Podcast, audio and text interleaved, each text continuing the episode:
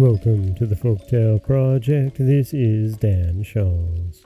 And today we have the third and final part in the story of Snow White and Rose Red. Shortly after this, Snow White and Rose Red went out to get a dish of fish. As they approached the stream, they saw something which looked like an enormous grasshopper springing towards the water as if it were going to jump in. They ran forward and recognized their old friend the dwarf. Where are you going to? asked Rose Red. You're surely not going to jump into the water. I'm not such a fool, screamed the dwarf. Don't you see that cursed fish is trying to drag me in?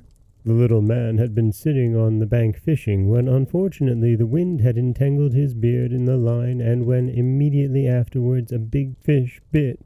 The feeble little creature had no strength to pull it out. The fish had the upper fin and dragged the dwarf towards him. He clung on with all his might to every rush and blade of grass, but it didn't help him much. He had to follow every movement of the fish, and was in great danger of being drawn into the water. The girls came up just at the right moment, held him firm, and did all they could to disentangle his beard from the line, but in vain. Beard and line were in a hopeless muddle. Nothing remained but to produce the scissors and cut the beard, by which a small part of it was sacrificed. When the dwarf perceived what they were about, he yelled to them, do you call that manners, you toadstools, to disfigure a fellow's face? It wasn't enough that you shortened my beard before, but you must now needs cut off the best bit of it? I can't appear like this before my own people. I wish you'd been at Jericho first. Then he fetched a sack of pearls that lay among the rushes, and without saying another word he dragged it away and disappeared behind a stone. It happened that soon after this the mother sent the two girls to the town to buy needles, thread, laces, and ribbon. Their road led over a heath where huge boulders of rock lay scattered here and there.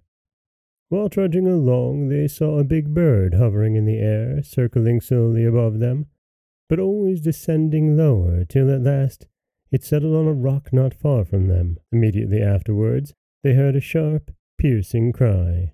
They ran forward and saw, with horror, that the eagle had pounced on their old friend the dwarf and was about to carry him off. The tender-hearted children seized a hold of the little man and struggled so long with the bird that at last he let go his prey. When the dwarf had recovered from the first shock, he screamed in his screeching voice, Couldn't you have treated me more carefully? You have torn my thin little coat all to shreds, useless, awkward hussies that you are. Then he took a bag of precious stones and vanished under the rocks into his cave. The girls were accustomed to his ingratitude and went on their way and did their business in town. On the way home, as they were again passing the heath, they surprised the dwarf pouring out his precious stones on an open space, for he had thought no one would pass by at so late an hour. The evening sun shone on the glittering stones, and they glanced and gleamed so beautifully that the children stood still and gazed on them. What are you standing there gaping for? screamed the dwarf, and his ashen gray face became scarlet with rage. He was about to go off with these angry words when a sudden growl was heard and a black bear trotted out of the wood. The dwarf jumped up in a great fright, but he hadn't time to reach his place of retreat, for the bear was already close to him. Then he cried in terror, Dear Mr. Bear, spare me. I'll give you all my treasure. Look at those beautiful precious stones lying there. Spare my life. What pleasure would you get from a poor feeble fellow like me? You won't feel me between your teeth. There, lay hold of these two wicked girls. They'll be a tender morsel for you, as fat as young quails. Eat them up for heaven's sake. But the bear, paying no attention to his words, gave the evil little creature one blow with his paw, and he never moved again. The girls had run away, but the bear called after them, Snow White and Rose Red, don't be afraid. Wait, and I'll come with you. They recognized his voice and stood still, and when the bear was quite close to them, his skin suddenly fell off, and a beautiful man stood beside them, all dressed in gold. I am a king's son, he said, and have been doomed by that unholy little dwarf who had stolen my treasure to roam about the woods as a wild bear till his death should set me free. Now he has got a well merited punishment. Snow White married him, and Rose Red his brother, and they divided the great treasure of the dwarf and collected in his cave between them.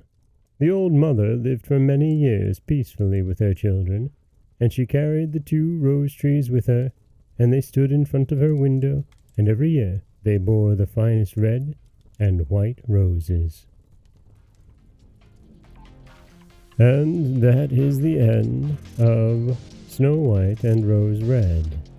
A love story, it turns out, starring an angry little dwarf who really, I mean, he started the whole thing. And then he continued to insult the girls, then tried to sic a bear on them. So, in the end, we don't feel terribly bad that he is gone. This is Dan Scholz for the Folktale Project. Don't forget that you can subscribe to the podcast on Apple Podcasts, Stitcher, Google Play, Overcast, anywhere you like to get your podcasts. You can follow us on Threads and Instagram at Folktale Project, and you can find us wherever you like to listen to your podcasts. As always, thank you so much for listening.